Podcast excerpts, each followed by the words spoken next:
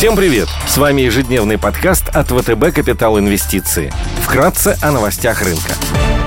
Глобальные рынки. Внешний фон с утра смешанный. Фьючерсы на S&P 500 в нулях, Евростокс в легком плюсе, плюс 0,4%, развивающиеся рынки в нулях. Японский Никей растет на полпроцента, индекс голубых фишек Китая CSI 300 торгуется в зеленой зоне, гонконгский Хэнк снижается на 0,7%. Баррель бренд стоит 70 долларов 90 центов, золото торгуется по 1772 доллара за унцию, доходность по десятилетним гособлигациям облигациям США на уровне 1,44%.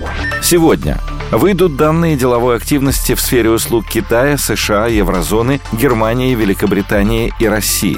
Будет представлена статистика по уровню безработицы и количеству рабочих мест, созданных в несельскохозяйственном секторе в США. Будут опубликованы данные по розничным продажам в еврозоне. Корпоративные новости. Последний день для попадания в реестр акционеров, имеющих право на получение дивидендов НЛМК за 9 месяцев 2021 года.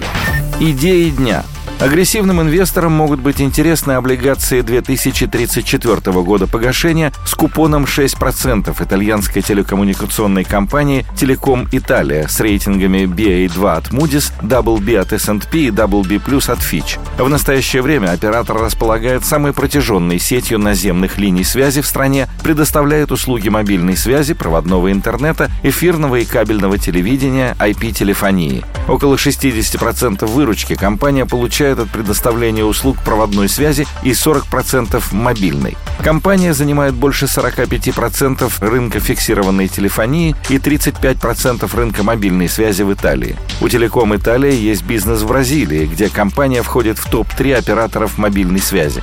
Крупнейшими акционерами являются французский инвестфонд Vivendi с долей 23,75% и правительство Италии через государственный банк Касса Депозити и Престити с долей 9,8%. Остальная часть акций принадлежит различным местным и иностранным инвесторам. У компании достаточно высокий леверидж, коэффициент чистый долг на EBITDA более 3,5x. Уровень ликвидности комфортный, денежные средства на счетах полностью покрывают краткосрочный долг, плюс есть неиспользованная кредитная линия в размере 6,7 миллиарда евро. Значительное расширение спредов по бумагам произошло в конце ноября, после объявления о потенциальном финансируемом выкупе бизнеса Телеком Италия Private Equity гигантом ККР. Предложение ККР о сделке было дружественным. Инвестфонд намерен получить согласие на сделку от Совета директоров самой компании и правительства Италии. В настоящий момент окончательного решения по сделке еще не принято. Сделки LBO предполагают, что финансирование покупки пакета акций происходит за счет заемных средств. Если сделка состоится, долговая нагрузка Телеком Италия может увеличиться, а сама компания может стать частной. В результате рейтинг может быть пересмотрен в сторону понижения. На наш взгляд, бумаги предлагают интересное сочетание риска и доходности. Евробанды торгуются под 5,8 годовых в долларах, что уже сопоставимо с доходностями эмитентов с кредитными рейтингами на несколько ступеней ниже. На рынке рублевого долга предлагаем обратить внимание на облигации «Газпром Капитал» серии БО-05 с офертой через два года. Компания «Газпром» показала сильные результаты за третий квартал 2021 года на фоне высоких цен на газ.